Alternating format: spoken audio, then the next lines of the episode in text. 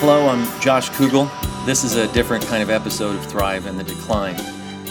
But a lot of what we talk about in this show is how to do well while the culture around you is falling apart, to find hope while people fight and struggle in hopelessness, and how to find God when so many are self obsessed and lost in sin. And I think part of that is looking for and expecting to see God moving in the low spots of your life, the valleys, the I mean, not just like many do when you abandon hope when things go wrong, but, but do you remember the story of Joseph? His brothers, his literal family almost killed him, but instead they sold him into slavery. He ended up in prison. Years later, he had the opportunity to confront his brothers. I mean, these were the people he should have been able to trust, his family. He had all the power now, and he could finally make things right. He could throw his brothers into prison for what they did. He could make them pay for all those years that they robbed from him. But he said, Guys, you intended to harm me, but God intended it all for good. He brought me to this position so I could save the lives of many people. And get that, it was awful that they sold him into slavery. It hurt Joseph, and I can't imagine God was honoring that. But God took that awful thing that brothers did to a brother and literally saved his people from famine through it and brought them into a place where they would grow into a great nation with everything they needed before bringing them back to the promised land through it. God took a bad and made something great from its ashes. And He does that. And people who thrive in the decline of their culture look for God moving in their low spots. They don't give up, they don't give in, they don't abandon hope. They assume God is working and work to find what He's doing.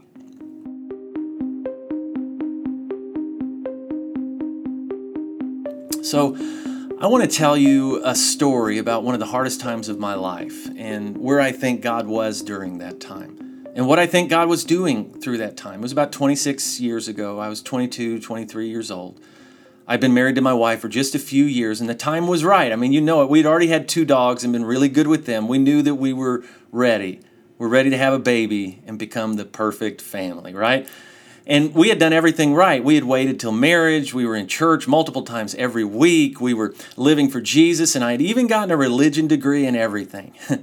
in that place, and when you're young and bright eyed, you don't think things can go wrong. And I hadn't even allowed myself to consider something going wrong. So we began to try to have a baby. And in just maybe two to three months, the pregnancy test came back positive. It was incredible news. Everything was going great, and we couldn't wait to tell the world. So we started calling everyone. We told family, we told people at church, we told everybody at work, and everybody was so excited with us. We started buying baby things. We put together rooms and plans for baby proofing and yards and school and even making college plans. I mean, we were ready and everything was perfect. In just nine short months, we would be the perfect family. And when you're new parents, you buy books and do research and you save all the, the things and write things down. And we were reading and checking out books. We were making appointments and talking to experienced parents. Everything was perfect. My wife had gone to a few appointments, and then one day, well, I don't think I knew anyone who had had a miscarriage before. I mean, I'm sure I did, but either no one had told me about theirs or if they told me I hadn't paid attention. It's actually fairly common to have a miscarriage but I'm not sure people talk about them enough. So, near the end of the first trimester, my wife told me that she had seen some blood. We called the doctor's office, who reassured us that we were probably fine, but asked us to come in and have an ultrasound. I, I didn't know what to think. See, I knew that everything was still fine, but there we were. Maybe we would at least be able to see if we were having a boy or a girl. so, the ultrasound tech, when we got there, was really nice, and she began to look around.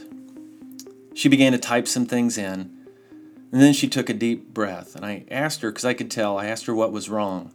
She looked a little more, moved the little instrument around, and then she finally sighed pretty, pretty loud. She said, I have to get the doctor. I said, Wait, why? And she said, I can't tell you.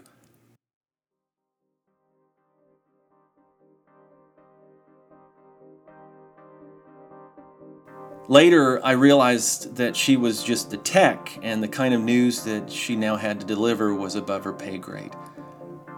I knew something was wrong, but I didn't know what. Maybe the baby was too small. Maybe she had discovered that we're having twins. But as I worried and I held my wife, I knew what had really happened. I started thinking of how this could happen. I mean, I really didn't know of anyone else who had lost their baby this way. And I started to pray and we started to cry. And the doctor took forever to come in. We waited, we were holding each other. I think we both knew what had happened. When the doctor finally came in, I don't remember a thing that he said, only that our baby had no heartbeat.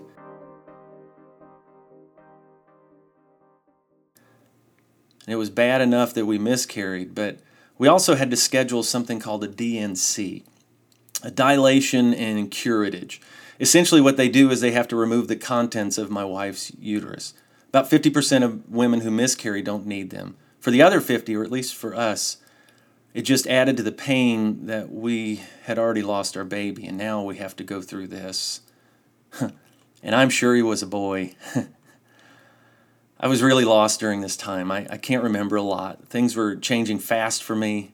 I had done everything right, but now we may never have kids. I mean, obviously that wasn't true, but you start entertaining some really dark thoughts at times like these. One of the worst for me was that because I hadn't known anyone who had miscarried, I began to wonder over and over and over why were we the ones who did? And sadness turned to anger very quickly. So we made an appointment. We went to the hospital. They were getting my wife ready for surgery, and one of the nurses, I'm sure she wasn't thinking about how this sounded to us, but kept calling what we had a missed abortion. In my head, I was screaming at her to stop. She kept saying it. Maybe technically what she was saying made sense, but we wanted our baby, and we still did. Up until this procedure where they were going to scrape and all that, I was still praying frantically for God to save our baby's life. I mean, maybe he was just in the wrong place inside of her when they were doing the ultrasound. Maybe his heart just wasn't detected because of an equipment malfunction. I was lost, and while my wife was in surgery, we had already called our parents and told them, but I sat and thought of all the people we had told that we were having a baby, and now we were going to have to tell each one that we were no longer expecting. And a miscarriage is different. With a born baby, with, with a child, with an adult, with a dog, with a cat, everyone sees the loss. What was there is now gone. Our baby was just as real to us as if, as if he had been born and we had held him, but he was inside of my wife, so I don't think ever, anyone else gets how bad this hurts. After surgery, we went home and we cried. And we told some people in our church, and our pastor came over the next day. He was useless. I mean, he was a friend of mine and I liked him and all, but he had no kids. He was new to ministry. He didn't know what to say. And we sat on the bed in our room and he read some scripture and told me he was sorry.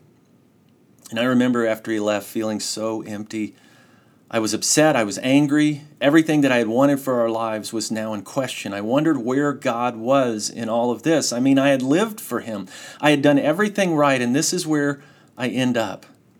I mean, you really do start entertaining some very dark thoughts at times like these.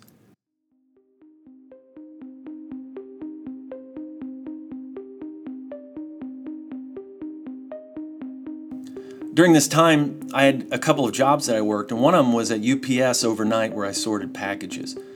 Right after our ultrasound appointment, I had called into work and I told my supervisor why, and he told me go ahead and take a few days.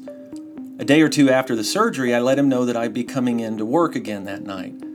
And I remember this part really well because I was still feeling lousy. I mean, I had still we had still lost our baby.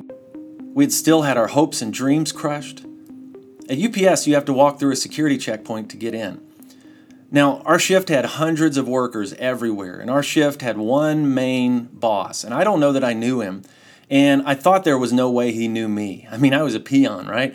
But for the first time since I had started working there over a year earlier, he was standing at the security checkpoint when I came in. I showed my badge to the guard and I walked past the checkpoint, and the shift supervisor followed me. I remember thinking this is the weirdest thing ever. I mean, this is the head of the whole shift. He's probably in his 50s. Between me and him, there's probably four to five levels of supervision, and he's following me.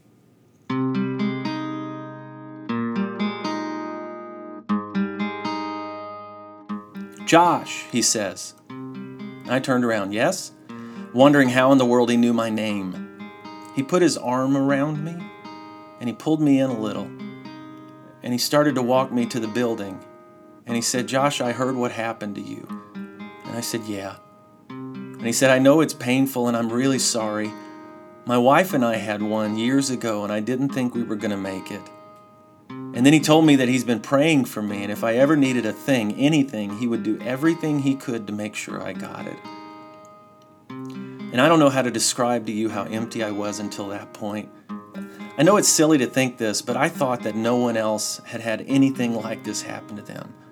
I don't know how he found out either. He didn't know who I was. I imagine my supervisor told him, but dozens of people call in every night. Why on earth would my supervisor tell the shift boss that? But I'm sure somehow it got to him, and then he must have asked each day if anybody had heard that I was coming in that night. And, and then when they told him I was, he must have been waiting and waiting for me to arrive at the security checkpoint. This was the head of the whole shift, my boss's boss's boss, or more. And I remember when he put his arm around me and he told me that. I remember then my questions stopped and my doubting stopped. And my sorrow, though it was still there, seemed to make way for something else. And I just remember feeling like I was no longer alone, like I wasn't singled out. I think, I, I believe that God, who knows what it's like to lose his own son, showed up for me in that man that night.